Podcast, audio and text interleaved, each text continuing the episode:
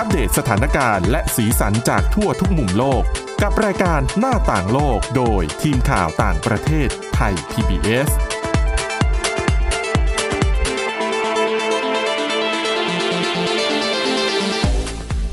สวัสดีค่ะคุณผู้ฟังขอต้อนรับเข้าสู่รายการหน้าต่างโลกนะคะสำหรับวันนี้นะคะวันจันทร์เริ่มต้นสัปดาห์ค่ะเรามีเรื่องราวที่น่าสนใจนะคะเกี่ยวกับการบันทึกภาพเหตุการณ์สำคัญในประวัติศาสตร์นะคะแต่ว่าที่จะมาเล่าให้ฟังในวันนี้เนี่ยจะเป็นการบันทึกภาพของสงครามความโหดร้ายการต่อสู้ของประชาชนนะคะในอาเซียนเนี่ยแหละค่ะนะคะซึ่งประเด็นนี้นะคะคุณชลันธรโยธาสมุทรก็ได้ไปติดตามเรื่องราวมาให้เราฟังนะคะไปดูกันค่ะว่ามีภาพบันทึกเหตุการณ์ไหนบ้างนะคะแล้วก็วันนี้ค่ะพบกับดิฉันสาวรักษ์จากวิวัฒนาคุณสวัสดีค่ะคุณชลันธรค่ะสวัสดีค่ะค่ะยังไงมีภาพเหตุการณ์อันไหนที่น่าสนใจในช่วงนี้บ้างถ้าให้ท่านผู้ฟังหลายๆคนนึกถึงภาพข่าวที่เปลี่ยนโลกภาพข่าวที่ทุกคนจะจำได้อาจจะเป็นรุ่นดิฉันหน่อยหรือรุ่นคุณพ่อคุณแม่และหลายคนคงจำภาพเด็กผู้หญิงวัย9ขวบเป็นภาพที่เวียดนามนะคะภาพที่เธอไม่ได้ใส่เสื้อผ้าวิ่งร้องไห้ออกมาเนื้อตัวเป็นรอยแผลไฟไหม้ภาพนี้เป็นภาพที่ได้รางวัลพูลิตเซอร์แล้วก็เป็นภาพที่คนที่ติดตามข่าวหลายๆคนจดจำมานะคะภาพนี้ก็ได้ชื่อว่า Napalm Girl หรือว่าเด็กผู้หญิง Napalm นะคะเท่าที่ดิฉันจำได้เนี่ยมันภาพนี้เป็นภาพที่คือตอนนั้นอย่างในอเมริกาเนี่ยคนอเมริกันบางส่วนก็ยังไม่รู้จักไม่เข้าใจอย่างถ่องแท้ว่าสงครามเวียดนามคืออะไรมันก็จะมีทั้งฝ่ายที่สนับสนุนแล้วก็ต่อต้านการส่งทหารอเมริกันไปที่นั่นแต่เหมือนกับว่าภาพนี้มันทำให้คนอเมริกันอะหันมาให้ความสนใจกับสงครามที่เกิดขึ้นในเวียดนามมากขึ้นแม้อาจจะไม่ใช่เป็นปัจจัยหลักในการประกาศยุติสงครามของสหรัฐแต่ก็มีส่วนไม่มากก็น้อยนะคะในการที่จะทำให้คนสหรัฐณเวลานั้นเนี่ยหันมาเห็นความโหดร้ายที่เกิดขึ้นออกมาเดินขบวนประท้วงเรียกร้องให้สหรัฐเองยุติการส่งทหารไปรบที่เวียดนามณเวลานั้นแล้วก็ถัดมาสหรัฐก็ประกาศยุติสงครามนะคะแต่ภาพนี้มีอายุ50ปีแล้วนะคะคุณสาวรักษ์คุณผู้ฟังเมื่อครบรอบไปเมื่อสัปดาห์ที่แล้วนะคะภาพนี้ถ่ายขึ้นเมื่อวันที่8มิถุนายน1972นะคะก็ครบ50ปีพอดีครบ50ปีที่หมู่บ้านตังแบงถ้าดิฉันอ่านออกเสียงผิดก็ขออภัยด้วยนะของที่เวียดนามนะคะตอนนั้นเป็นพื้นที่เวียดนามทางตอนใต้แต่ใกล้ๆเวียดนามทางตอนเหนือห่างจากกรุงโฮจิมินห์ประมาณสัก50กิโลเมตรแล้วก็เป็นช่วงเวลาที่กองทัพเวียดนามใต้ซึ่งโซนนี้ก็จะสนับสนุนโดยสหรัฐแล้วก็ภาพประเทศประชาธิปไตยต่างๆเนี่ยปฏิบัติการระเบิดนาปาล์มถ้าหลายๆคนจำได้ระเบิดนาปาล์มจะเป็นระเบิดที่ค่อนข้างรุนแรงสร้างความเสียหายแล้วก็เกิดความร้อนในระดับที่มากๆเลยแล้วก็ทำลายพื้นที่เยอะนะคะขณะนั้นเนี่ยกองทัพเวียดนามกำลังโจมตีพื้นที่ที่เชื่อว่าพื้นที่เนี้ยเป็นมีทหารของเวียดนามเหนือยึดครองอยู่แล้วก็คนส่วนใหญ่ในณเวลานั้นเนี่ยเป็นคนเวียดนามใต้ก็พากันอพยพครอบครัวรวมถึงเด็กหญิงวัย9ขวบชื่อว่าคิมฟุกเนี่ยนะคะแล้วครอบครัวของเธอประชาชนก็พยายามหลบหนีจากพื้นที่วัดเกาไดเนี่ยไปยังพื้นที่ครอบครองของเวียดนามใต้แต่ว่าระหว่างหลบหนีเนี่ยก็เกิดความผิดพลาดเพราะว่าเครื่องบินกองทัพเวียดนามใต้ก็เข้าใจผิดว่ากลุ่มคนที่หลบหนีเนี่ยเป็นฝ่ายเวียดนามเหนือก็เลยทิ้งระเบิดนาปาล์มเข้าไปอีกแล้วคิมฟุกเนี่ยก็เป็นหนึ่งคนที่ได้รับผลกระทบนะคะแผ่นหลังผิวหนังของเธอเนี่ยก็คือไหม้เลยแล้วก็ต้องถอดเสื้อผ้าออกเพราะว่าเสื้อผ้ามันไม่รุนแรงมากนะคะซึ่งขณะนั้นเนี่ยช่างภาพชาวเวียดนามนิกอุดนะคะเป็นช่างภาพของAP ค่ะ Associated Press เนี่ยค่ะตอนนั้นเขาอยู่พอดีเลยในพื้นที่แล้วก็จริงๆเขาเนี่ยเป็นช่างภาพฝึกหัดยังไม่ได้รับแอสไซน์ให้ลงไปในพื้นที่วอร์โซนแต่ว่าพอดิบพอดีที่เขาไปทำงานในพื้นที่นั้นแล้วระหว่างที่เด็กหญิงคิมฟุกวิ่งมาหากล้องเขาเนี่ยเขาก็ลั่นชัตเตอร์ภาพนั้นได้พอดีแล้วเขาก็ภายหลังเนี่ยเขามาได้เป็นเพื่อนกันแล้วก็จนมาทั้งปัจจุบันเลยนะคะคือเขาบอกว่าณเวลานั้นเนี่ย แม้จะเป็นนักข่าวเขาก็ต้องช่วยเหลือคนพอเด็กหญิงคิมฟุกเนี่ยวิ่งมาหาเขาก็ให้ความช่วยเหลือเอาน้ำช่วยล้างความร้อนให้น้ำกินแล้วก็พาหลบหนีออกจากพื้นที่ที่อันตรายพื้นที่นั้นนะคะพาไปส่งโรงพยาบาลที่กรุงไซงอนแต่ว่าแล้วก็มีคนบาดเจ็บล้มตายก็มีนะคะพานักข่าวหลายๆคนก็ช่วยเหลือแล้วก็พาไปส่งโรงพยาบาลแต่ว่าณเวลานั้นเนี่ยแพทย์ที่ดูแลเธอเนี่ยเป็นแพทย์ชาวฟินแลนด์ที่อาสาเข้าไปทำงานในสงครามเวียดนามเนี่ยก็คิดว่าคงจะไม่รอดแน่ๆเพราะว่าบาดแผลไม่รุนแรงมากแต่ว่าท้ายที่สุดเนี่ยเธอก็รอดชีวิตนะคะแล้วก็นักข่าวนิกอุ่นเนี่ยก็ส่งภาพเนี่ยไปที่สหรัฐในเช้าวันถัดมาเนี่ยภาพของเขาถูกตีพิมพ์หนังสือพิมพ์หน้าหนึ่งทุกฉบับในสหรัฐนะคะแล้วก็เรียกได้ว่าส่งผลกระทบต่อคะแนนนิยมประธานาธิบดีนิกสันพอสมควรเลยทีเดียวเพราะว่าเป็นคนที่ตัดสินใจส่งทหารอเมริกันไปที่เวียดนามเพราะว่าสมัยนั้นอาจจะไม่มีโซเชียลมีเดียต่างๆก็เรียกได้ว่าเป็นภาพพลิกประวัติศาสตร์นะคะแล้วก็ภายหลังเองเนี่ยมีการเปิดเผยคลิปเสียงของประธานาธิบดีนิกสันแล้วก็ตั้งคำถามว่าภาพนี้ปลอมขึ้นหรือเปล่าก็มีการเปิดเผยภาพเสียงแต่ว่าช่างภาพก็ย้ำนะคะว่าถ่ายสถานการณ์จริงแล้วก็อย่างที่บอกแม้จะไม่ใช่ปัจจัยหลักในการเดินหน้าประกาศการยุติสงครามแต่ว่าพอมันถูกเปิดเผยไปในสังคมอเมริกันคนก็เห็นความโหดร้ายของสงครามนะคะแล้วก็ออกมาเรียกร้องเดินขบวนทั่วสหรัฐให้ถอนทหารแล้วก็นำลูกหลานชาวอเมริกันกลับบ้านสงครามเวียดนามปิดฉากลงวันที่30เมษายน2518นะคะหลายๆคนก็จะเห็นภาพ อีกอันนึงที่เป็นภาพข่าวดังก็เป็นเจ้าหน้าที่การทูตชาวเวียดนามใต้ที่ทำงานให้สหรัฐต่างๆปีนบันไดเฮลิคอปเตอร์ขึ้นเพื่อหนีออกจากพื้นที่ภาพนี้ก็อาจจะกลับมาซ้ำรอยอีกครั้งในช่วงสงครามอัฟกานิสถานใช่ใช่ที่เขาพูดกันถึงว่าเนี่ยวันที่กลุ่มตอลิบันยึดอัฟกานิสถานยึดกรุงคาบูได้แล้วก็เจ้าหน้าที่สถานทูตนี่เก็บข้าวเก็บของอพยพเขาบอกนั่นแหละเหมือนกับทำให้ย้อนนึกถึงเหตุการณ์วันที่เขาเรียกว่าอะไรไส้งอนแตกหรือเปล่าใช่ค่ะใช่ไหมคะแล้วก็ต้องบอกว่าสงครามเวียดนามเนี่ยนะคะชาวอเมริกันในยุคนั้นเนี่ยจำนวนมากไม่พอใจเอาพูดตรงๆคือเขามองว่าเป็นการส่งชาวอเมริกันน่ะไปเสียชีวิตในสงครามซึ่งคนอเมริกันบางส่วนมองว่ามันไม่ได้เกี่ยวข้องอะไรกับอเมริกาทำไมเราต้องส่งคนของเราเนี่ยไปเสียชีวิตในสนามรบของอีกซีกโลกหนึ่งใช่ไหมคะนี่ก็เป็นอีกปัจจัยหนึ่งที่ทำให้กระแสต่อต้านสงครามเวียดนามในตอนนั้นเยอะมากแล้วก็กลับมาย้อนดูความคืบหน้าของเด็กหญิงในภาพถ่ายนะคะคิมฟุกเธอหลังจากนั้นเธอก็อยู่โรงพยาบาลเสร็จแล้วก็ออกจากโรงพยาบาลแล้วก็เรียนต่อแต่ว่าก็ต้องเข้าอยู่ในระบบที่ตอนนั้นเวียดนามก็กลับมาเป็นระบบคอมมิวนิสต์ทั้งหมดนะคะเธอก็เรียนต่อแต่เธอเรียนเก่งแล้วเธอก็ได้เข้าเรียนแพทย์ในเวียดนามนะคะแต่ว่าเธอเองเนี่ยก็ถูกทางการสอดส่องตลอดเวลาติดตามตลอดเพราะว่าแน่นอนเป็นภาพขึ้นไปแล้วแล้วทางการเวียดนามก็คงกังวลว่าเธอจะเอาข้อมูลไปเผยแพร่หรือเปล่าแต่หลังจากนั้นเนี่ยเธอก็ได้แต่งงานแล้วก็ระหว่างที่กำลังขอเดินทางไปฮันนีมูนเธอกับสามีก็ตัดสินใจหนีนะคะแล้วก็ลี้ภัยไปประเทศที่3แล้วก็สุดท้ายรัฐบาลแคนาดาเนี่ยก็รับรองคิมฟุกหญิงสาวในภาพถ่ายแล้วก็สามีให้ได้สิทธิ์เป็นพลเมืองแคนาดาแล้วก็อยู่ตั้งแต่นั้นเป็นต้นมาขณะที่คิมฟุกและช่างภาพนิกอุดเนี่ยก็ติดต่อแล้วก็เป็นเพื่อนที่ดีกันตลอดมานะคะเธอเรียกนิกอุดเนี่ยว่าเป็นลุงแล้วก็เมื่อเดือนที่แล้วก็ได้ส่งมอบภาพถ่ายนี้ให้กับ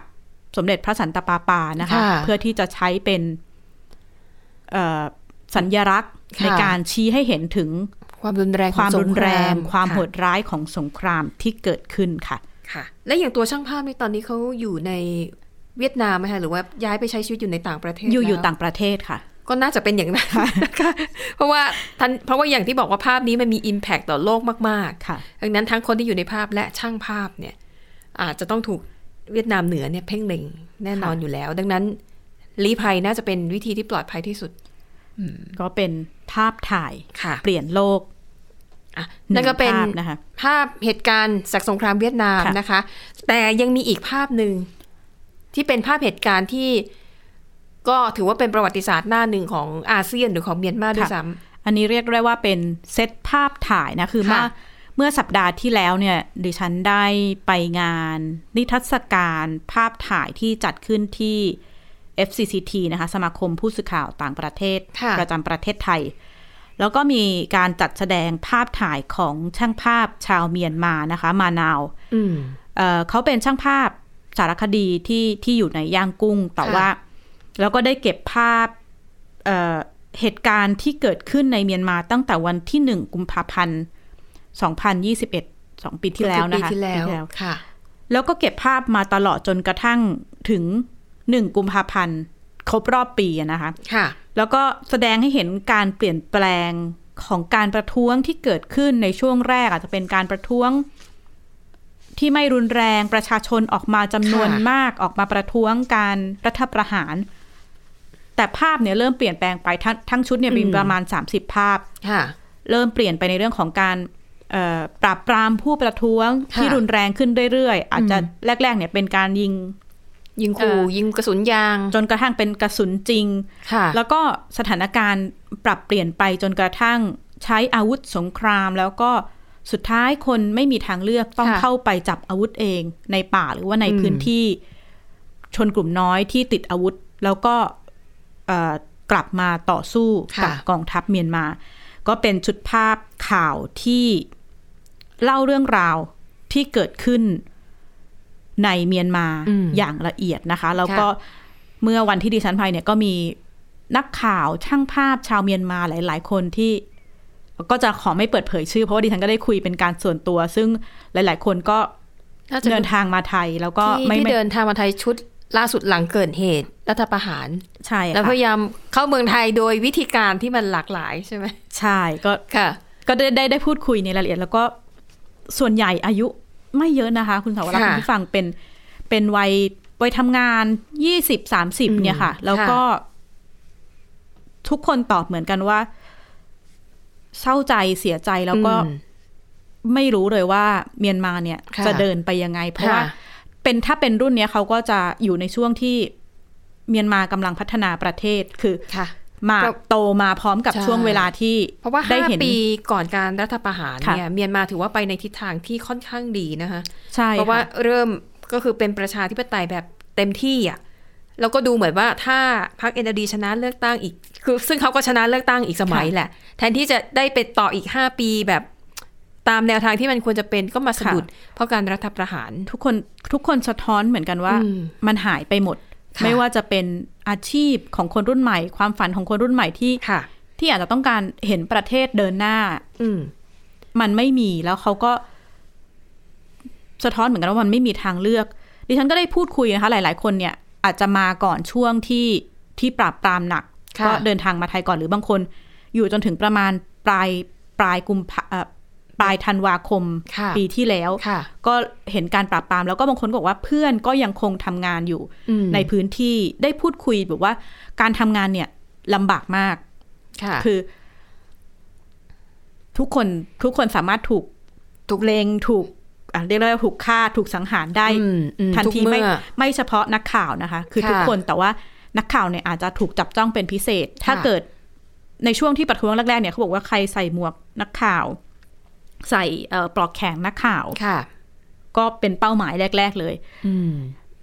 ในช่วงหลังเนี่ยเขาก็บอกว่าจะไม่สามารถพกกล้องที่เป็นกล้อง professional ได้เลยนะคะหลังที่ฉันก็ได้พูดคุยคือหลังๆเนี่ยเขาก็ทำงานกันเป็นกล้องมือถือแต่แม้แต่กล้องมือถือเนี่ยเขาก็บอกว่าสมมุติว่าจะไปดูแฟลชม็อบการประท้วงอันนึงเนี่ยเขาต้องเดินเซอร์เวย์เป็นครึ่งชั่วโมงเลยเพื่อที่จะดูสถานการณ์ทางหนีทีไล่ต่างๆถ่ายเสร็จปุ๊บไปหลบในที่ซ่อนส่งข้อมูลเสร็จทุกอย่างต้องดีลีทออกเพราะว่าคือเขาบอกว่าแม้แต่ถือกล้องมือถือแล้วบันทึกภาพเนี่ยค่ะก็จะโดนเรียกตรวจซึ่งตรวจในลักษณะที่ตรวจ account Facebook ตรวจTelegram อธิบายคุณผู้ฟังถ้าสำหรับคนไม่ได้ใช้ก็จะเป็นช่องทางในการสื่อสารส่งข้อความที่ไม่ระบุตัวตนได้นะคะก็จะถูกใช้อย่างมากในพื้นที่การประท้วงต่างๆเขาก็บอกว่าอย่าง Facebook เนี่ยเขาต้องมี2 account account ที่เป็นตัวจริงเขาใช้ส่งงานกับแอคที่แอคหลุมซึ่งเวลาส่งงานเสร็จปุ๊บเขาก็ต้อง delete account ออกแล้วก็เอาแอคหลุมมาใส่ไว้แล้วก็หรือว่าอันอื่นข้อความต่างๆที่ส่งกันไปก็คือต้อง delete ทิ้งทั้งหมดก่อนออกจากบ้านหรือก่อนเข้าบ้านเพราะว่าอย่างช่างภาพที่ดิฉันคุยเนี่ยเขาบอกว่าบ้านเขาเนี่ยอยู่ใกล้กับสถานีตำรวจมากนะคะก่อนที่จะแบบไปเก็บข้อมูลมาแล้วกลับเข้าบ้านหรือว่าจากบ้านเนี่ยจะออกไปข้างนอกเขาโดนตำรวจเรียกตลอดเขาบอกว่าเนี่ยเขาเองอ่ะต้องซ้อมกับตัวเองที่บ้านว่าตำรวจจะถามอะไรแล้วเขาจะตอบอะไรต้องแบบซ้อมให้คุ้นชินแล้วก็ไม่ให้โดนจับได้ว่าโกหกก็ต้องดิฉันก็โอ้โหมันทำงานยากมากขนาดเรานึกภาพไม่ออกเลยว่ามันจะอันตรายขนาดไหนนะคะแล้วเขาก็บอกว่าก็ไม่ใช่เฉพาะตัวเขาเองซึ่งอย่างเวลาเขาบอกว่าไม่กังวลหรอกถ้าถูกจับแต่กังวลเรื่องการถูกจับแล้วจะเกิดการซ้อมทรมานหรือเปล่าอย่างไรนี่ก็เป็นสิ่งที่เขากังวลรวมถึงผลกระทบต่อครอบครัวถ้าเกิดมีการติดตามไปจับหรือไปคนใกล้ชิดอย่างนี้นะคะเพราะว่าโทษที่ได้รับเนี่ยค่อนข้างแรงมากอาจจะถูกมองว่าเป็นผู้สร้างความปั่นป่วนวุ่นวายขายชาติหรือว่าเป็นเทอร์ริสต์ของประเทศซึ่งจำคุกก็ 4-5 ปีหรือล่าสุดนี้ก็มีการนำโทษประหารชีวิตกลับมาใช้กับนักกิจกรรมอดีตกลุ่มเคลื่อนไหวในช่วง8888ของเมียนมานะคะก็มีการประกาศเดินหน้าโทษประหารชีวิตของนักเคลื่อนไหวชาวเมียนมาตอนนี้เข้าใจว่า4คนที่อยู่ภายใต้การออกมาประกาศของรัฐบาลทหารเมียนมานะคะดิฉันก็ได้พูดคุยกับคุณฟิลโรเบิร์ตสันนะคะHuman Rights Watch ว่าในสถานการณ์เนี้ยสถานการณ์มันค่อนข้างแตกต่างจากยูเครนคือแม้แต่คนกลุ่มเคลื่อนไหวปิดอาวุธกลุ่มตรงข้ามรัฐบาลเมียนมาเนี่ยเริ่มมีการเรียกร้องให้ต่างประเทศเนี่ยส่งอาวุธเข้ามาช่วยเหลือแล้วก็เกิดคำถามว่าทำไมไม่เห็นสนับสนุนเหมือนในยูเครนดิฉันก็ได้คุยกับคุณฟิลนึกบอกว่าสำหรับHuman Rights เนี่ยก็ไม่ได้มีแถลงการสนับสนุนเรื่องอาวุธใดๆแต่เขาก็อยากให้ย้อนกลับไปว่าข้อเรียกร้องก่อนหน้านี้เนี่ยที่ประชาชนเรียกร้องให้มีการยุติการส่งหรือขายอาวุธในระดับให้รัฐบาลเมียนมาแต่ว่าข้อเรียกร้องเหล่านี้มันไม่เกิดขึ้นหรือว่าการเคลื่อนไหวในระดับสหประชาชาติเองมีแถลงการที่ดูรุนแรงแต่ในพื้นที่จริงๆเนี่ยมันไม่เกิดการเคลื่อนไหวจริงจังเดี๋ยวลองไปฟังเสียงคุณฟิลค่ะจริงๆแล้วสิ่งแรกที่ประชาชนพม่าขอคือก็เลยอย่าให้รัฐบาลอื่นๆขายอาวุธไปให้รัฐบาลทหารพม่านะครับแล้วก็ในที่สุดไม่มีอะไรคืบหน้าเรื่องนี้เพราะว่าสหประชาชาติที่นิวยอร์กก็เดดล็อกนะทางจีนและรัสเซียไม่ยอมนะฮะพยายามต่อรองเจรจาแต่ว่ายังไม่มีเรียกว่าเป็น international arms embargo นะฮะซึ่งน่าจะเป็นปัญหาอย่างนั้นอ่ะแล้วก็ไอคิดว่าก็เลยคนพม่านะครับเขาก็เลยก็เริ่มแบบผิดหวังอย่างมากกับประชาสังคมโลกนะว่าก็พูดใหญ่แต่ทำน้อยนะครับเขาก็เลยก็เป็นลักษณะแบบพูดว่าเราจะไม่ยอมอย่างนี้แต่เมื่อก็เลยพูดถึงการช่วยเหลือมันไม่ค่อยมีเท่าไหร่มีแต่การประกาศมีการพูดแต่ก็กิจกรรมหรือการสนับสนุนเป็นเอาจริงเอาจังก็ไม่มีนะฮะเรื่องอาวุธนะเราก็เลยไม่ตรงเราก็พูดถึงไม่ได้เราก็เป็นนักสิทธิมนุษยชนเราก็ไม่ส่งเสริมใครอาวุธให้ใครละแต่สิ่งที่สำคัญคือก็เลยก็มีช่องโหว่ระหว่างการสนับสนุนของยูเครนและการสนับสนุนที่พม่ามันชัดเจนเลยนะครับแต่สถานการณ์ทั้งสองประเทศแย่เลยอ่ะก็เป็นแต่สิ่งแตกต่างกันคือก็เลยก็ที่ยูเครนก็มีอีกประเทศหนึ่งรัสเซียบุกรุกแต่ว่าเรื่องพม่าก็เป็นเรื่องภายในอ่ะซึ่งก็เลยก็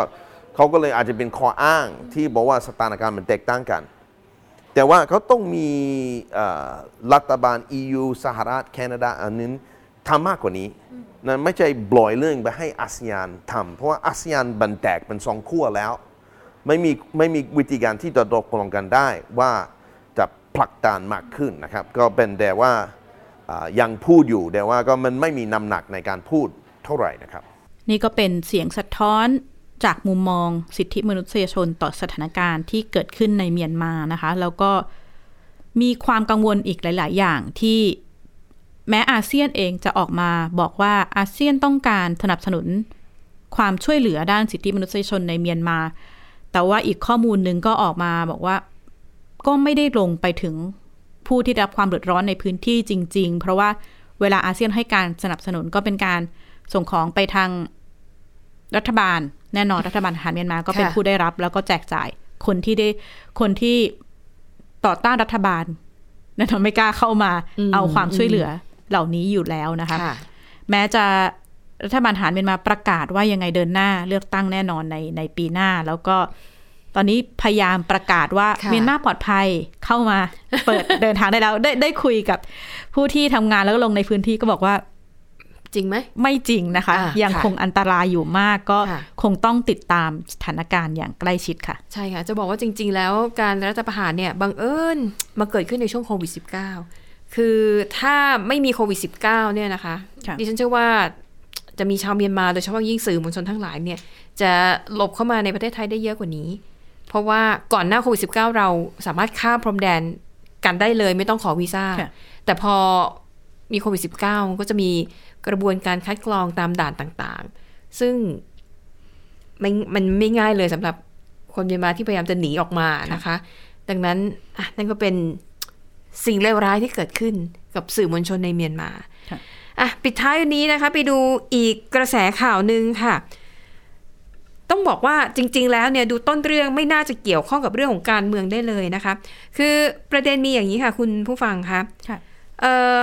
คือเมื่อวันที่3ขออภัยเมื่อช่วงต้นเดือนมิถุนายนที่ผ่านมาเนี่ยนะคะมันจะตรงกับวันครบรอบ33ปีเหตุนองเลือดที่จตุรัสเทียนอันเหมือนของจีนใช่ไหมค่ะซึ่งเราก็รู้กันดีว่าประเด็นนี้เป็นประเด็นที่อ่อนไหวมากสำหรับรัฐบาลจีนอะไรก็แล้วแต่ที่สื่อถึงเรื่องนี้ไม่ว่าจะเป็นคำว่าอะไรเทียนอันเหมือนคำว่ารถถังการปฏิวัติกันคำเหล่านี้จะไม่อยู่ในระบบสื่อสังคมออนไลน์ของจีนเลยเพราะว่าถูกกรองออกทั้งหมดที่ฉันเข้าใจว่าหมีภูก็ไม่ได้นะคะหมีภูก็ไม่ได้เพราะว่าหมีภูเนี่ยเหมือนกับน่าจะเป็นสื่อตะวันตกหรือใครล้อเลียนรูปลักษณ์เหมือนกับท่านสีจิ้นผิงก็เลยหมีภูก็เลยกลายเป็นของต้องห้ามในจีนไปซะอย่างนั้นนะคะแต่ว่าเหตุการณ์ที่เกิดขึ้นเมื่อช่วงต้นเดือนก็คือว่าอย่างนี้ค่ะในจีนเนี่ยเขาจะฮิตเนี่ยการไลฟ์ขายของผ่านทางสื่อสังคมออนไลน์ต่างๆนะคะซึ่งหนึ่งในนั้นน่ะคือในหลี่เจียฉีนี่ก็บอกว่าเป็นหนึ่งในคนที่เป็นพ่อค้าออนไลน์ที่แบบโด่งดังมากๆนะคะมีคนติดตามมากถึง64ล้านคนแล้วก็ขายทุกอย่างอ่ะนะคะแต่ว่าสำหรับคุณหลี่เนี่ยเขาได้รับฉายาว่าราชาลิปสติกเป็นผู้ชายนะแต่ไลฟ์สินค้าขายลิปสติกแล้วก็แบบเขาบอกไม่กี่นาทีขายได้เป็นหมื่นๆแท่งอ่ะเขาก็เลยได้ฉายานี้มานะคะก็ฟังดูเป็นคนก็เป็นพ่อค้าออนไลน์ธรรมดานะแล้วก็ที่ผ่านมาไม่ได้มีประวัติว่าจะมีการแสดงออกทางความคิดเห็นทางการเมืองไม่มีแต่ประเด็นคือว่าก่อนหน้าที่จะถึงวันครบรอบเหตุการณ์เทียนอันเหมือนไม่กี่วันค่ะเขาขายขนมเค้กกำลังไลฟ์มันเป็นขนมเขาเรียกว่าเค้กขอนไม้นะคะและไอ้เค้กก้อนนี้มันดันตกแต่งเหมือนรถถังและตามสไตล์ขายของก็ต้องบรรยายใช่ไหมอ๋ออันนี้เป็นเค้กนะครับทำออกมารูปแบบเหมือนรถถังไอตัวฐานล้อมันนะครับเขาใช้ขนมโอริโอคุกกี้โอริโออ่ะแปะเป็นล้อส่วนไอที่เป็นปืนออกจากรถถังเนี่ยทำมาจากเวเฟอร์นะครับพอเขาพูดประโยคนี้ปุ๊บไลฟ์ถูกตัดสัญญาณทันทีค่ะให้คุณชลันธรลองทายว่าคุณคิดว่าอะไรคือเหตุผลที่ทำให้ไลฟ์นั้นถูกตัดสัญญาณกลางอากาศก็คงกลัวว่าไปเกี่ยวข้องกับเหตุการณ์เทียนอันเหมือนแต่เขาอาจจะไม่ได้ตั้งใจไหมคะเขาตั้งใจไหมคะคือหลังเกิดเหตุการณ์นี้นะคะคุณหลีเนี่ยไม่ได้ไลฟ์ขายของขายไป3วันทั้งที่ช่วงนั้นเนี่ยเป็นช่วงมันคล้ายๆวันที่6เดือน6 อะไรใช่ไหมคือจะเป็นวันที่เขาทำแคมเปญขายของแบบลดราคานะคะแต่คุณหลีช่วงนั้นหลังจากเกิดเหตุการณ์นั้นแกหายไป3วันแล้วพอกลับมาไลฟ์อีกไม่มีการพูดถึงเหตุการณ์ที่เกิดขึ้นไม่มีการพูดถึงว่าทำไมหายไปก็คือทำเหมือนกับว่าไม่มีอะไรเกิดขึ้นแต่ว่า